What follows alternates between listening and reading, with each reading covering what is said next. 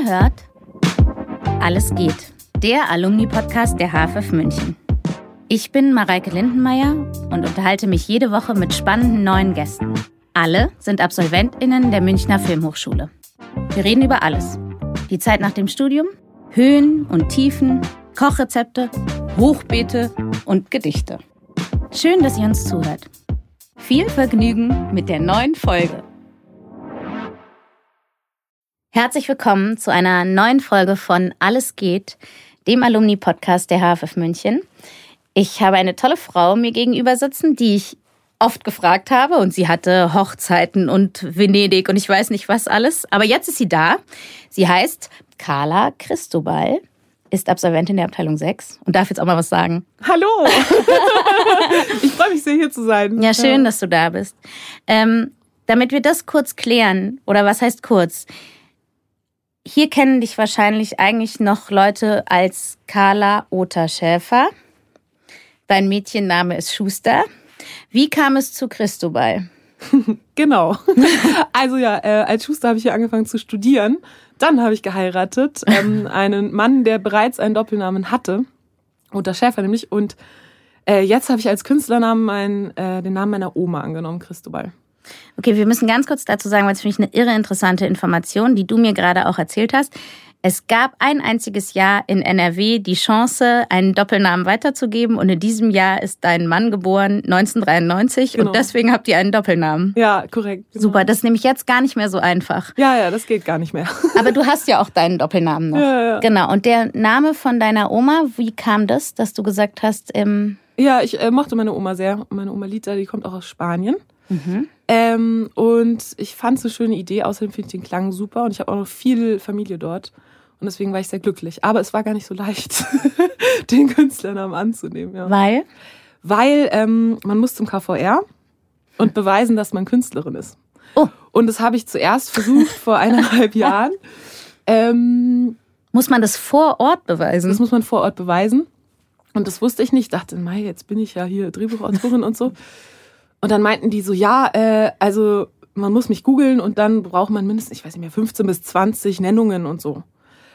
Und dann war ich so, ja, das ist jetzt blöd, weil ich werde halt als Drehbuchautorin voll oft nicht genannt. Also wenn sie mich googeln, dann finden sie nichts. Aber ich kann ihnen schon sagen, also ich kann es nachschauen, ich kann auch Bestätigung eine. Und ich sage, nee, nee, also das geht so nicht. Wissen Sie, hier kommen Skulpturistinnen, die bringen dann so acht Skulpturen mit und so. Und dann war auch noch die Sache, man muss nämlich mindestens irgendwie drei bis zehn, ich weiß nicht wie viele Werke im Jahr veröffentlicht haben. Wissen Sie, wie lange man an einem Filmprojekt bis das mal fertig ist und so. Ich kann Ihnen Drehbücher zeigen, aber ähm, das hat dann irgendwie so nicht gezählt. Und dann endlich, nachdem wir auf der Berlinale liefen, ähm, hatten sie mir gesagt, ich soll doch mit dem Katalog wiederkommen und Auszügen und Flyern und so. Und dann konnte ich beweisen, dass ich Drehbuchautorin bin. Also jetzt bist du laut KVR München offiziell eine Künstlerin und darfst den Namen tragen. Ja. Aber das ist ja verrückt, weil du bist doch bestimmt nicht die allererste Drehbuchautorin, die ihren, oder? Also ich also mag auch den, die Kategorie, Sie sind Künstlerin, wenn Sie 15 Einträge bei, oder wie viele auch immer, mhm. das die Anzahl der Einträge bei Google dann so ein Gewicht hat. Nee, ich habe das dann alles ausgedruckt, also mhm. diese ganzen Sachen, die über mich veröffentlicht hat, mit Marker dann einzeln meinen Namen markiert in den unterschiedlichen Websites und wo auch immer ich war. Habe dann gesagt, schauen Sie hier, schauen Sie da. Das bin ich und genau. das bin ich. Und es gibt sogar ein Foto. Ja. Das ist ja, und mit welchem Film wart ihr auf der Berlinale? Ähm, mit langer, langer Kuss. Da ah, hat ja. Lukas Röder Regie geführt, genau. Das war ganz wundervoll. Ja. Stimmt, aber auch ein Wahnsinns, ein außergewöhnlicher Film. Also ja, ich hoffe. Ja, also ich finde ihn sehr berührend, muss ich sagen. Und schon auch, ähm, genau, ein toller Film. Gut, ich habe, ähm, jetzt bin ich kurz abgekommen von das mit dem Namen. Du hast 2016 hier studiert mhm. und bist aber jetzt auch schon in einer Agentur, mhm. richtig? Mhm, ja. Und bist auch, ich habe schon, ich habe gesehen, du gibst auch Workshops für junge äh, Leute. Das mochte ich irgendwie gerne, weil da stand, warte mal, da stand, es war ein Filmworkshop an in einem Jugendzentrum, richtig? Aha. Und da steht die Frage, wie das Geschriebene letztendlich zu einem Film wird, wurde besprochen. Mhm. Und das finde ich toll. Was hast du besprochen mit Kindern, wie das Geschriebene zu einem Film wird? Also das sind tatsächlich ähm, junge Menschen. Es war zwischen 14 und 21 alles mhm. dabei. Genau, das hat die äh, Verena Wagner, meine Kommilitonin, die hat mich da mhm. engagiert. Mhm. Auch die ist ganz super engagiert bei ihr zu Hause da im Kreis. Ähm, ja, was habe ich gemacht? im Prinzip, äh, die haben ja alle noch nie so wirklich was davon gehört, äh, wie so ein Drehbuch entsteht. Mhm. Und äh, es ging eigentlich viel darum, wie, wie die Worte, die wir schreiben, zu Bildern werden. Also wir haben so ein bisschen verglichen und Sachen vorgestellt, ähm, Szenen geschrieben und aber so sehr basic darüber gesprochen. Also weil man natürlich damit anfangen muss, ähm, ach, keine Ahnung, so Sachen wie natürlich, dass viele innere Gefühle und so weiter müssen erstmal in Bildern ausgedrückt werden. Du kannst da nicht Prosa schreiben und so, ne? Genau. Und so haben wir uns da langsam hingearbeitet zu so einem Kurzfilm eigentlich. Genau. Den ihr in diesem Kurs dann selber geschrieben Genau, habt mit ja, denen? Ja, ja. Das, ich frage mich immer, wo man anfängt, wenn jemand keine Ahnung hat, ne? Hm. Wie sagt man, wie fängt man ein Drehbuch? Also weißt du, bei allem eigentlich im Film habe ich immer das Gefühl, wenn du gar keine Ahnung hast, was ist das Wichtigste oder wo fängt man an? Sagt Hm. man jetzt, schreib einfach erstmal, oder was ist die erste Frage, worum geht's? Ja. Ähm, also ich beginne eigentlich immer sehr strukturell und dramaturgisch, weil ich das eine gute Hilfe finde. Mhm. Was nicht bedeutet, dass man es für immer so machen muss, aber Mhm. mein Weg war auf jeden Fall, viel Struktur und Dramaturgie auszuprobieren. Also einfach die Techniken anderer Menschen zu nutzen und dann zu schauen, was bei mir hängen bleibt. Und wenn ich unterrichte, dann mache ich das eigentlich genauso. Mhm. Mit der Ansage, ähm, dass das jetzt mein Weg ist, so. Ähm, und nicht jeder, jedes Menschenweg sein muss, aber dass es sich auf jeden Fall lohnt, das mal zu probieren.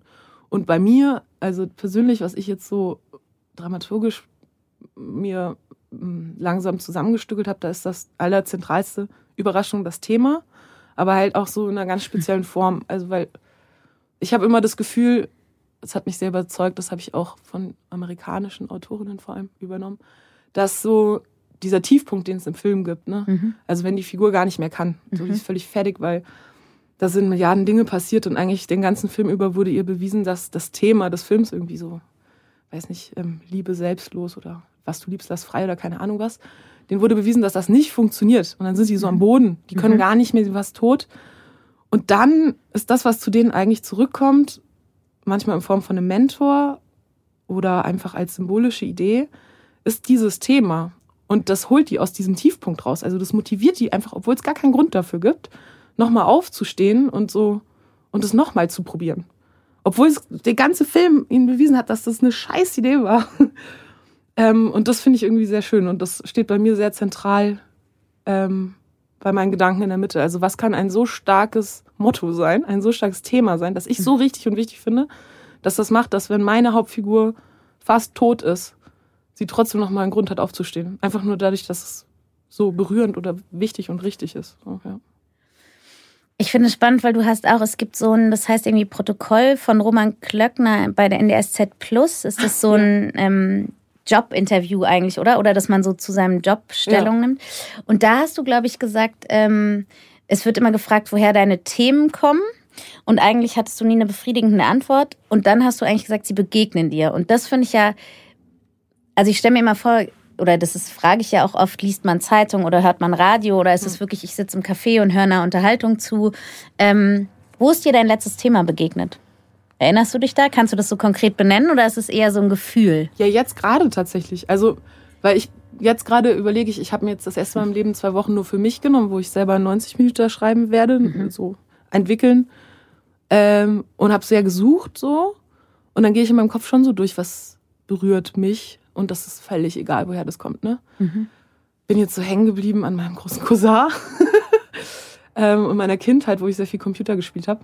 Ähm, Jetzt müssen wir es doch ganz kurz sagen. ja, Irgendwo in diesem Haus bohrt jemand. Wir werden ihn auf keinen Fall davon abhalten können, aber wenn ihr ein leises Brummen hört, dann sind es nicht wir, sondern eine Bohrmaschine in diesem Haus. Ja, ja. Und jetzt versuchen wir sie wieder auszublenden und gehen zurück zu deinem großen Cousin und den Computerspielen. genau. Und ich habe eine Zeit lang mit dem gespielt und das war ganz toll. Und ähm, Computer gespielt. ja, das war ganz super. Und der war halt zehn Jahre älter als ich. Und das war so cool. Und ich kenne so diese Geschichten schon von so kleinen Jungs, die so große Männerfreundschaften haben und so. Mhm. Dann dachte ich so, das ist irgendwie geil, wenn so eine 13-Jährige irgendwie mit ihrem zehn Jahre älteren Cousin rumhängt. Und da habe ich dann schon ein starkes Gefühl zu und auch Mhm. eine viel eine große Bilderwelt. Aber ich habe tatsächlich ähm, das Thema auch noch weitergedacht mit diesen Ideen und so. Und mittlerweile bin ich überzeugt davon, dass es eigentlich nur Mut ist. Also, dass es gar nicht so ist, dass mir. Also, eigentlich findet ja jeder Mensch in der Welt irgendwelche Sachen toll. So. Mhm. Und ich glaube, Künstlerinnen sind einfach nur mutig genug zu sagen, guck mal, was ich geil finde. also, Mhm. dass man irgendwie dieses Selbstbewusstsein aufbaut auch den anderen davon zu erzählen oder ihnen zu zeigen, was man denn da ganz persönlich selbst toll findet, empfindet, wo man Emotionen hat, was einem wichtig ist. Eigentlich ist es nur dieser Mut, ja, glaube ich. Ja, oder halt so der Glaube an das Thema, oder? Das ist so und die Stärke der eigenen, des eigenen Interesses so daran, dass man sagt, Ja. das möchte ich, dass du auch hörst und ich traue dem, dass das Ja. auch stimmt, dieses Gefühl, ne? Ja. Ja. Stimmt, das ist Mut. Das, ich muss einmal zurück zu den Computerspielen, weil ich habe nie Computer gespielt und habe aber Freunde um mich rum, die viel Computer gespielt haben und immer versucht haben, mich dann da so rein zu ähm, bringen. Und ich habe das, ich habe irgendwie das nie richtig verstanden oder keinen Zugang gefunden. Für mich hat es immer so was Einsames. Wie kriegt man eine Freundschaft übers Computerspielen? Oder wie hat man denn nicht eine Freundschaft, ihr seid verwandt oder aber eine enge Verbindung? Weil man ist doch eher so, jeder ist so in meiner naiven Vorstellung so ne, ne, ne, ne, ne, ne, und dattelt so alleine. Ja, ja, nee, also ich weiß auch nicht, ich finde das immer gar nicht so magisch, weil, also Computerspiele online vor allem, ne, das hat ja angefangen in den 2000ern Ja. total, das funktioniert ja wie jedes andere Spiel. Ähm, man sitzt halt, also ne, jeder spielt und dann gibt's halt Spiele, das, was wir gemacht haben, war halt online gemeinsam, auch noch mit anderen Leuten und so. Man spielt ein Spiel zusammen in einem abgesteckten Raum, so ist das halt. Aber ne? ihr seid nicht zusammen in einem Raum, ne? Sondern ihr seid, oder ihr wart vielleicht zusammen in einem Raum und dann. manchmal, manchmal nicht, ja. ja. Beides. Und dann ist natürlich die Frage, was erzählt man 90 Minuten? Aber das erzählst du uns ja dann, ne? Ja, ja, Über- genau, das kommt dann hoffentlich. Und du hast jetzt gesagt, aber die zwei Wochen hast du dir für dich Zeit genommen, um ein Thema zu finden. Die zwei Wochen hast du dir nicht Zeit genommen, um das Buch fertig zu schreiben. Doch, tatsächlich. Also, äh, das heißt nicht, dass es fertig sein wird. Nee, nee. Aber meine Ja. ersten Version schreibe ich recht schnell. Ah. Also wirklich sehr schnell. Und dann habe ich mal so einen Wurf, wo ich so weiß, also das liegt dann erstmal da. Genau. Mhm. Ja, und ich beginne mich auf die spannende Reise, ob Spec-Scripts wirklich etwas sind, womit man arbeiten kann, auch in der Branche oder nicht. Mhm. Das weiß ich jetzt einfach noch nicht. Habe jetzt auch noch nicht so viel gehört von. Äh, das probiere ich jetzt mal aus. Ja. Aber und du hast auch in demselben Interview hast du nämlich gesagt, du bist schon, du sitzt dann alleine zu Hause und zwingst dich auch zum Schreiben, ne? Mhm. Und da hast du nämlich gesagt, man hat nichts außer Deadlines. Das klingt natürlich eigentlich erschreckend traurig, ne? Ja. ich glaube, also für mich persönlich ist es die totale Rettung gewesen. Ich könnte wahrscheinlich in keiner anderen Welt arbeiten. Also ich brauche so Projektarbeit, weil das macht so zwei Sachen. Also erstens ist ja jede Arbeit beim Film eigentlich immer an andere Menschen gebunden, die auch davon abhängen, dass du ne, was machst. Das ist gut, Verantwortung haben gegenüber anderen und äh, auch eine klare Zeit, also ein klares Zeitfenster in irgendeiner Form, weil dann muss es muss halt dann so. Das hilft mir schon sehr, dass das von außen kommt, dieser Druck. Ich könnte ohne den nicht. Ja. Findest du, dass die Hochschule einen darauf vorbereitet hat hier? Ja, also für äh, mich persönlich, also auf einige Aspekte total und auf andere nicht, aber also Auf alle geht wahrscheinlich auch gar nicht, ne? wie denn auch? Nee. Wir haben zurzeit so oft hier das Thema mit so Abgaben, ob man so sagt, stell dir vor, du gehst zum Redakteur und bist drei Wochen zu spät oder 20 Seiten zu lang, keiner liest es mehr. Und dann gibt es so ganz geteilte Meinungen irgendwie, die sagen, ja, aber hier ist irgendwie die Möglichkeit noch und ja, auch draußen gibt es die Möglichkeit, wenn man echt so, ich finde es auch so eine schwere zu beantwortende Grundsatzfrage, ne? Ob Ja. man da hier so den, diesen harten Weg Ja. weitergeht. Ja, ich, ich denke mir halt, wir sind halt so eine, wir sind eine Uni, ne? Und ähm, ich wollte das natürlich als Studentin auch ganz krass. Also lieber mehr harte Regeln, wissen, in welche Richtung man geht und so. Vorbereitung auf das Berufsleben. Andererseits sind wir halt eine Kunsthochschule und ähm, ich merke das ja jetzt, also ich mache ja beides im Prinzip. Also ich versuche Arthouse zu machen mit tollen Regisseurinnen, die ich mag und gleichzeitig mache ich Unterhaltung und gehe diesen Weg, Konzeptpapiere zu schreiben und harte Deadlines zu haben und so. Und ähm, was mich aber also bewegt und was mir wirklich wichtig ist und was mir Energie gibt, das sind ähm, die freien Projekte, so, ne? Die Mhm. auch oft schlecht oder gar nicht bezahlt sind. Ja. Und das ist schon auch der Grund, warum ich hier angetreten bin. Und das mag ja für jeden anders sein. Mm, Aber es, die HFF muss beides bieten. Also es kann nicht sein, dass wir hier so eine reine handwerkliche Berufsausbildung sind, finde Ja. ich. Es darf nicht fehlen. Das, das könnte bestimmt auch in Aspekten mehr sein. Mhm. Aber es ist total wichtig, dass man, dass man Möglichkeiten hat, sich auszuprobieren und auch einfach dieser Mensch zu werden, der man als Künstlerin sein möchte. Ne? Das ist ja ultra schwer und man ist meistens auch noch jung, wenn man hier anfängt zu studieren und so. Da muss auch was passieren für Geist und Seele. total. ja. Gibt es was, was dir wichtig ist außerhalb dieser Filmwelt, wo du sagst, das muss ich immer mal machen oder haben oder Ja, also ich lese viel. Ähm, Mhm. Bücher, immer- richtig? Ja, Ja. Bücher. Richtige Bücher. Genau. Also ich lese viel so, ich habe ja mal Philosophie studiert. Mhm. Ähm, Hä, wann hast fertig. du das alles gemacht? So alt bist du gar nicht. Ich bin 30 jetzt. Also halt, keine Ahnung, mit 18 ja. habe ich angefangen zu studieren, Philosophie, genau. Mhm. Hab's nicht fertig bekommen. ähm, aber das begleitet mich total. Also hier bei den Jesuiten in München habe ich studiert. Ah, mhm. und das hat mir schon, also das hat mich, das hat mir sehr geholfen. Und ich habe dann eine Zeit lang auch aufgehört während dem Studium und habe irgendwie gemerkt, dass mir das total fehlt. Und ich hatte aber so das Gefühl, ah verdammt, jetzt machst du es nicht mehr richtig, jetzt darfst du gar nicht mehr. So, mhm. Also ne? Oder vielleicht auch, weil man dann enttäuscht ist. Das ist mhm. wie so ein altes Instrument, das man lange nicht gespielt hat. Dann will man es nicht anfassen, wenn man so schlecht Angst drin ist. Hat, ja. Ähm, aber jetzt gibt mir das richtig viel Kraft. Also ich lese immer wieder mal, also ohne Plan und vielleicht mit ein bisschen Plan. Slavoj Žižek lese ich viel, ähm, gerade was so Kulturphilosophie mhm. und Psychoanalyse ist, finde ich super. Mhm. Jetzt habe ich versucht, mich ein bisschen mit Hegel auseinanderzusetzen, aber das als Nicht-Philosophin ein schwieriges als, Feld. Ja, ja. Genau. aber so einfach aus ja. dem eigenen aus so einem Antrieb heraus es zu verstehen oder es gelesen zu haben oder es greifen zu können oder so ein Anspruch ist. Ja, also das ist tatsächlich sehr nebenher, weil also ich hatte immer den großen Anspruch und dann mhm. konnte ich überhaupt nichts mehr und auch nicht lesen. Mhm. Ja. Und dann dachte ich mir, nee, du bist jetzt überhaupt nicht hier Philosophin, du bist auch keine Wissenschaftlerin, ist auch okay so. Ich lese das jetzt einfach und manchmal verstehe ich ein ganzes Kapitel nicht von irgendwas. Mhm. Denke ich mir, egal, weiter. Und dann bleibt es hängen oder nicht. Ne? Und gehst du zurück, wenn du es nicht verstehst oder weißt du was ich, ich fange immer wieder Wendekreis des Krebses, ist es Krebs, ja, ne? Mhm. Immer und immer wieder und ich schaff's einfach nicht, ja? Und dann fange ich immer wieder von vorne an und vielleicht, weil du gerade gesagt hast, dann verstehe ich ein ganzes Kapitel nicht. Vielleicht ist es klüger, dass man einfach weitergeht und vielleicht bleibt trotzdem irgendwas, also du setzt nicht wieder an, oder? Nee. Also, nee. Sonst komme ich ja auch nicht weiter und ich nehme genug mit. Dafür, dass ich ja. mich damit nicht professionell auseinandersetze, denke ich dann immer, also ich habe viel gelernt, ich habe viel mitgenommen und mhm. einiges halt nicht. Und das ja. wird mich jetzt, ich würde es dann gar nicht mehr machen, wenn ich mich jedes Mal da so hinsetzen würde und ich müsste alles verstehen. Das ist ja, genau. Stimmt, da muss man irgendwie lernen, so den eigenen Anspruch mal darauf zu konzentrieren, was eigentlich wichtig ist, ne? Da ja. ist man irgendwie auf das Falsche konzentriert, wenn man immer so, hm, gut, ja. dass du das sagst. Das gilt irgendwie für alle Sachen im Leben, glaube ich, so im Endeffekt. Also Viele Dinge macht man nicht, weil man das Gefühl hat, wenn man es nicht richtig macht, darf man es gar nicht. Und das ist aber einfach immer Quatsch. Man kann es einfach trotzdem machen. Mhm. Und dann hat man es halt nicht richtig gemacht. Wenigstens hat man es gemacht. Ja, total. Ja. Total. Ich habe irgendwann noch gelesen, ich weiß gerade nicht mehr wo, aber du warst auch viel auf Reisen noch, ne? Oder? Es stand irgendwo, dass du noch so durch die Welt, bevor du an die Hochschule kamst. Ja. Ich war in Indien und Australien vor allem, ja. genau. Und mein Vater hat lange im Oman gearbeitet, da war ich dann auch ein bisschen. Ah, wow. Ja. Und hast da auch gearbeitet oder bist du wirklich gereist und hast die Länder angeguckt? Also in Australien bin ich gereist, klassisch. Mhm. Einmal und um den, bist du auf oder um den Uluru? Ähm, auf um den, ich, auf also den? nein, ich bin nicht drauf, weil da steht das ein Schild vor diesem Berg von genau. den Aborigines dort, äh, dass ähm, man das, das darf, Heilig. aber dass es sie sehr traurig macht, weil wenn man sich da verletzt oder stirbt, dann bedeutet das monatelange Trauer für ihr Volk. Mhm. Und dann stand ich vor dem Schild, äh, davor wusste ich davon nichts. Also mhm. Da dachte ich, na, auf keinen Fall. Mhm. Bin doch nicht wahnsinnig, so ein freundliches Schild auch, ne? Eine ja. höfliche Bitte, das nicht zu tun mit Erklärung. Ähm, wer darauf geht, weiß ich nicht, was man für ein Mensch sein muss, um das dann einfach zu tun. Wir gehen vom Besten aus, dass Sie das Schild nicht gesehen haben oder so. Das ist da sehr ja. prägnant und groß, um ehrlich zu sein. Ja.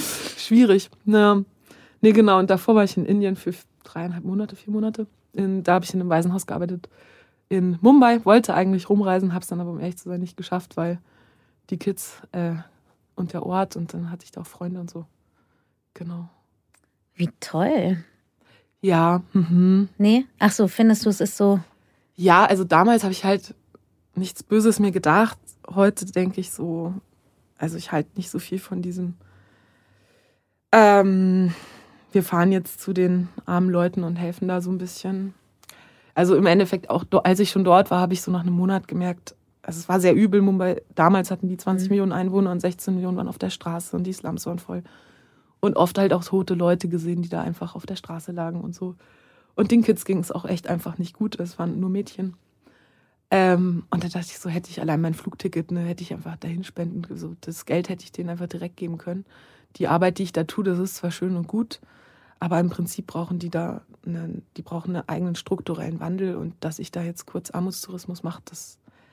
Aber das ist mir dort erst so richtig klar geworden. Ähm, aber meinst du nicht? Ja, gut, ich finde auch das, ja. Ja, also da, ich würde es nicht, so würde ich es nicht machen. Ich denke mir so, Reisen lohnt sich schon, um so einer Kultur offen zu sein, Sachen zu lernen von Menschen auch und so.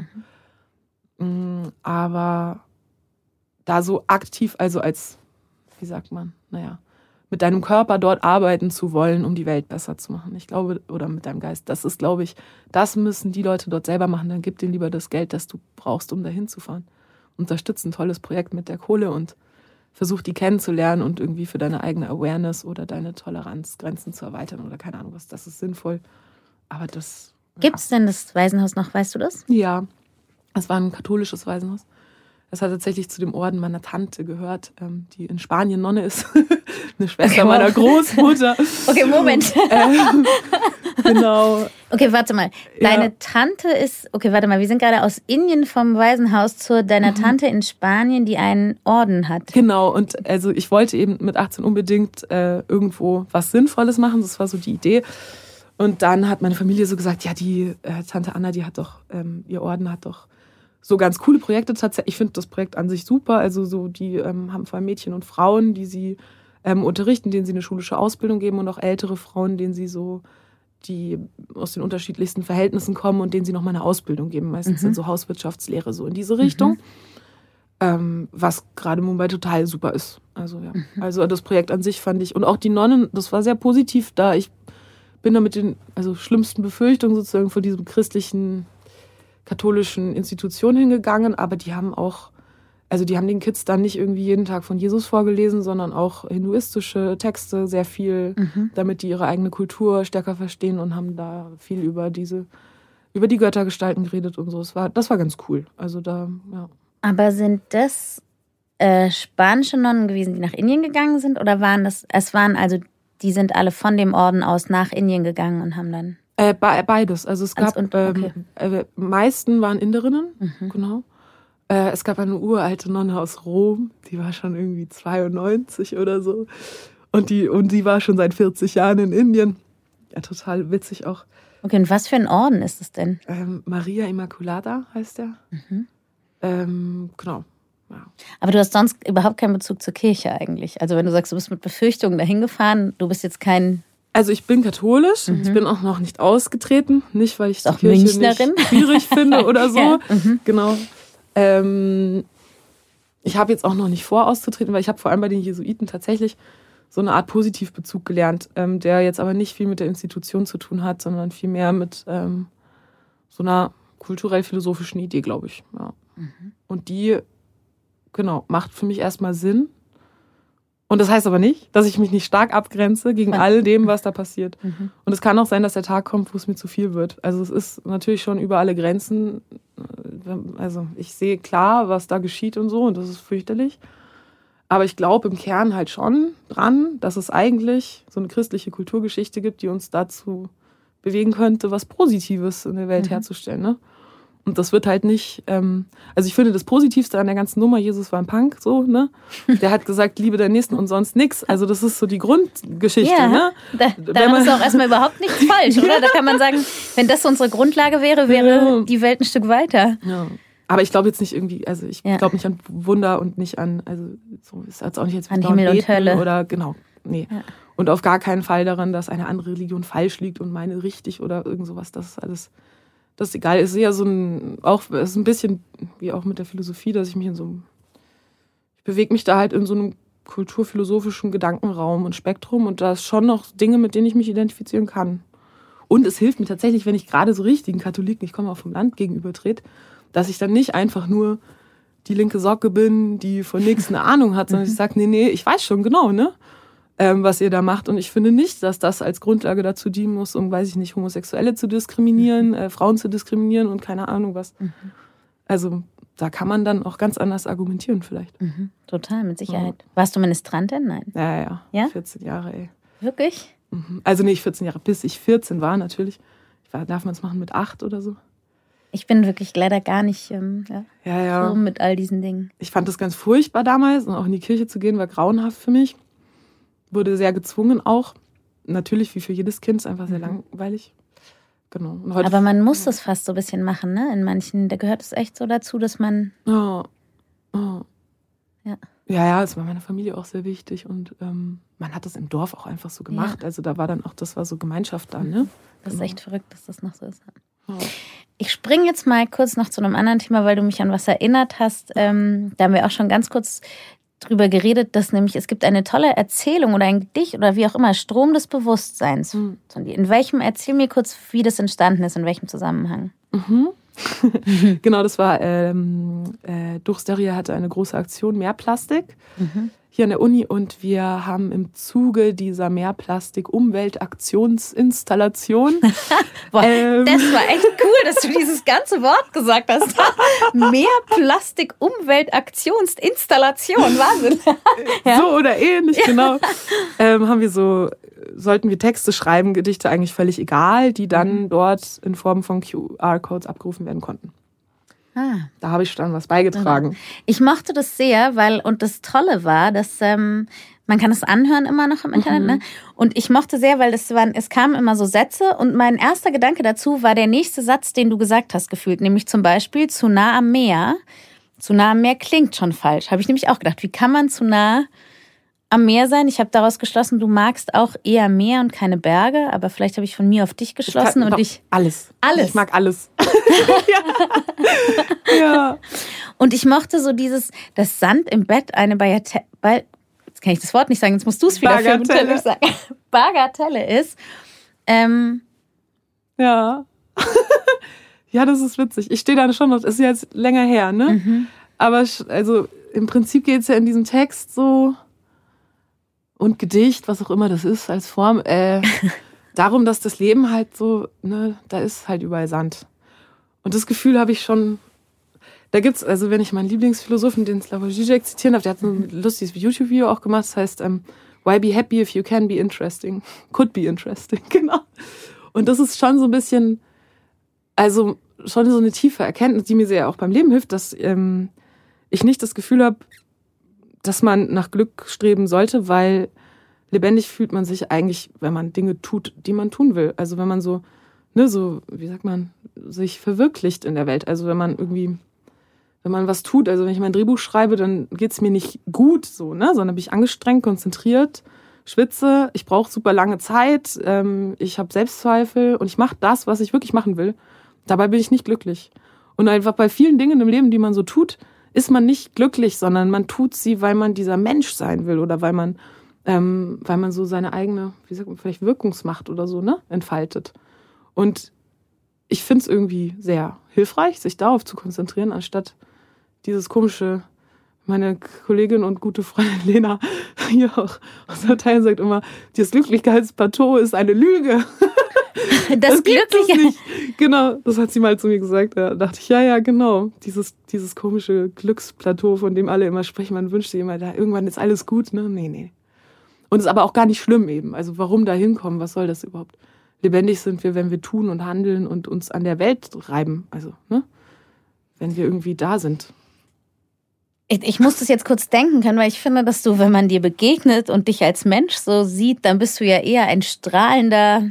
Also ich würde dich jetzt eher nah am Glück positionieren, erstmal, ja, in meiner Glücksvorstellung.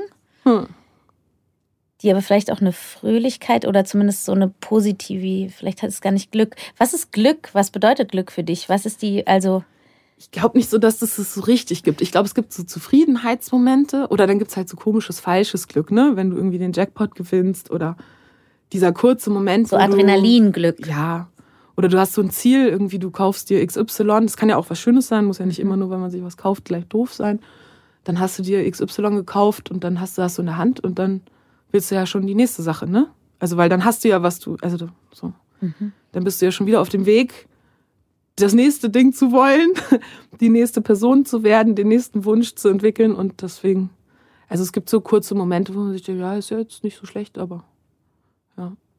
Also du, du bist ja kein unzufriedener Mensch, oder? Aber es ist auch was anderes, ne? Also nein, nein. man würde jetzt Glück nicht mit Zufriedenheit gleichsetzen, oder? Nee, genau. Genau, nee. sondern ja. und sag nochmal den Satz, des Glücks Plateau ist eine Lüge. Ja, also das hat Lena, genau. Ja, Lena Pauli. Die äh, Lena Pauli, Lena okay. Pauli hat das zu mir gesagt. okay. Ja. Das, okay, verstehe. Ja. Genau. Das, vielleicht ist das ähm, Zufriedenheitsplateau eher zu erreichen, oder? Dass man, also, weil ich finde das Gefühl, dass wenn man sich mit was auseinandergesetzt hat, was man gerne macht, aber einen anstrengt, dann hat man ja schon so einen kurzen, ich weiß wirklich nicht, ob man es Glück nennt, aber halt so ein, dieses, so einen kleinen Ja. Stolz oder so eine, Ja. dass man es halt geschafft hat, oder? Voll. Das glaube ich schon. Ich glaube, es geht da auch, das darf man nicht verweigern, ne? Also Zufriedenheit und sowas und Glück, das darf man ja unter keinen Umständen. Ich will das nicht, ich brauche das nicht, ich will mich nur reiben an der Welt. Das ist ja Quatsch. Aber ähm, ähm, ja, ich glaube halt, ich glaube, also das Glück an sich, also viele von diesen fantastischen Vorstellungen davon, wann bin ich ein glücklicher Mensch, Mhm. liegt ja immer in der Zukunft oder in so einer fiktiven Realität. eigentlich, das stimmt, ne? ja. Und gegenwärtig ist man eigentlich 90 Prozent des Tages nicht glücklich. Und das ist aber auch sehr schön. Also ohne dass ne, Ziele erreicht sind Mhm. und Dinge passieren und so. Und ich glaube schon, dass man sich so, dass es hilft, sich damit abzufinden, dass das Leben zu 90 Prozent halt nicht aus diesem Glück. Moment besteht, wo alles super ist und wo was erreicht wurde und Ja, wo ja. man was bekommen hat und so. Ja, Das stimmt.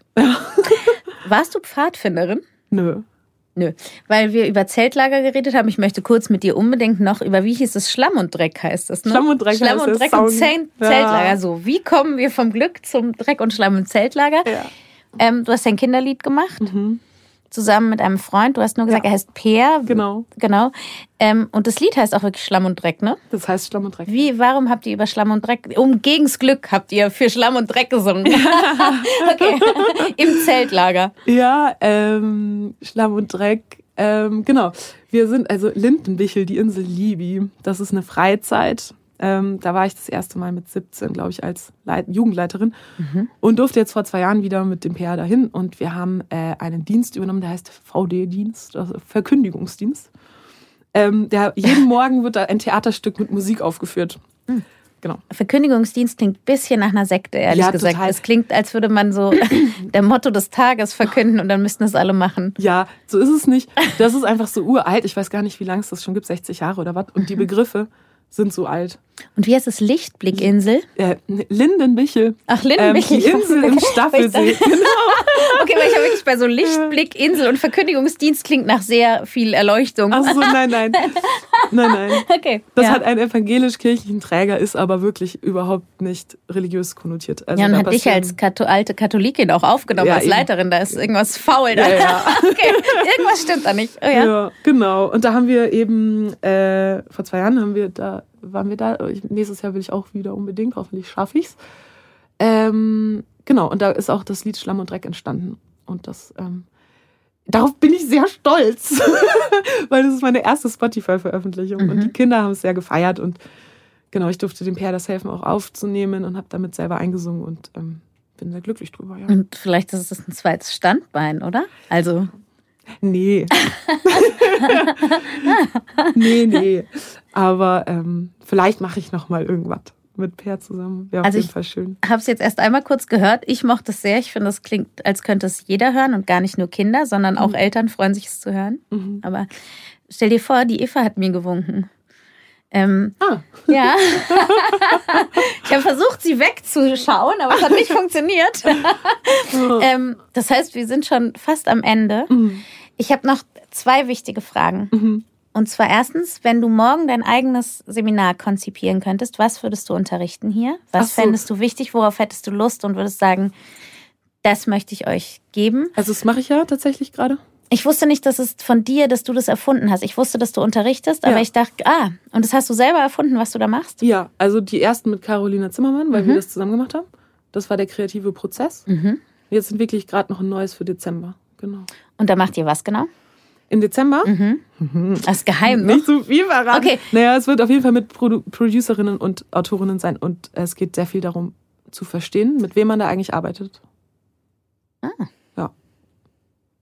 Okay, und wenn du jetzt nochmal anfangen würdest, hier zu studieren, ja, oder diejenigen, die jetzt gerade hier neu angekommen sind, ja, was würdest du ihnen mit auf den Weg geben?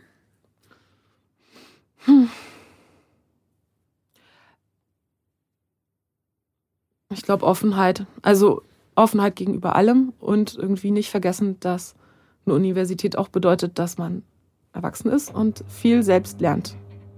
Und dass man viel, oder wir sind in Zeiten des Internets, wir haben Podcasts und YouTube-Videos und Behind the Scenes und Interviews mit den coolsten Filmemachern der ganzen Welt und wir müssen auch das nutzen. Also es ist ja völliger Quatsch zu hoffen, dass alles, was an Wissen rumkommt, aus diesem Gebäude kommen muss. Guck mal, das Gebäude setzt sich zur Wehr, weil die Jalousie geht nach unten. Einfach so, während du redest. Das Gebäude ist nicht einverstanden und verdunkelt, während du sprichst. Ich finde Offenheit und Offenheit und auch gnädig sein mit der Hochschule ein bisschen und sich Wissen auch von woanders holen, oder? Jetzt nicht alles. Genau, ja. Ja. Und auch mal mitgehen, wenn eine Verrückte, wir hatten eine wahnsinnige Dozentin mal hier, also das will ich jetzt nicht sagen, okay, ich habe nicht wahnsinnig, die total nett und großartig war, ich nenne einfach nicht ihren Namen. Und die hat äh, telepathisch ähm, irgendwie die Figuren gechannelt. Und die hat es ganz ernst gemeint, so. Und ich bin da mal mitgegangen, die waren Wahnsinn, tolle Dramaturgin. Also, ich habe einfach gesagt, ey, das sind halt, für mich ist das eine Intuition, eine starke, Genau. die kann ich von der lernen und genau. Okay. Die Eva channelt mich gerade auch irgendwie telepathisch. nein, okay, nein, ich finde nur, das ist so wichtig, dass man sich auf jeden Fall Ja. mal anschaut und dann kann man immer noch sagen, es ist nicht meins, aber der Weg der anderen, haben wir ja am Anfang schon gesagt. So schließt sich dieser Kreis. Perfekt. Wie schön, dass du da warst. Danke für deine Zeit. Danke Ähm, dir. Und danke für die vielen Themen. Toll. Tschüss. Ciao. Das war Alles geht für diese Woche. Ich bedanke mich sehr für die Unterstützung, natürlich bei der HFF München und beim Freundeskreis. Die Shownotes und alle Infos zu jeder Folge findest du auf der Webseite zum Podcast. Wenn dir gefällt, was wir hier machen, freue ich mich sehr über Sterne, Likes, Herzen und Weiterempfehlungen. Ansonsten lass uns gerne einen Kommentar oder Feedback da. Bis nächste Woche bei Alles geht.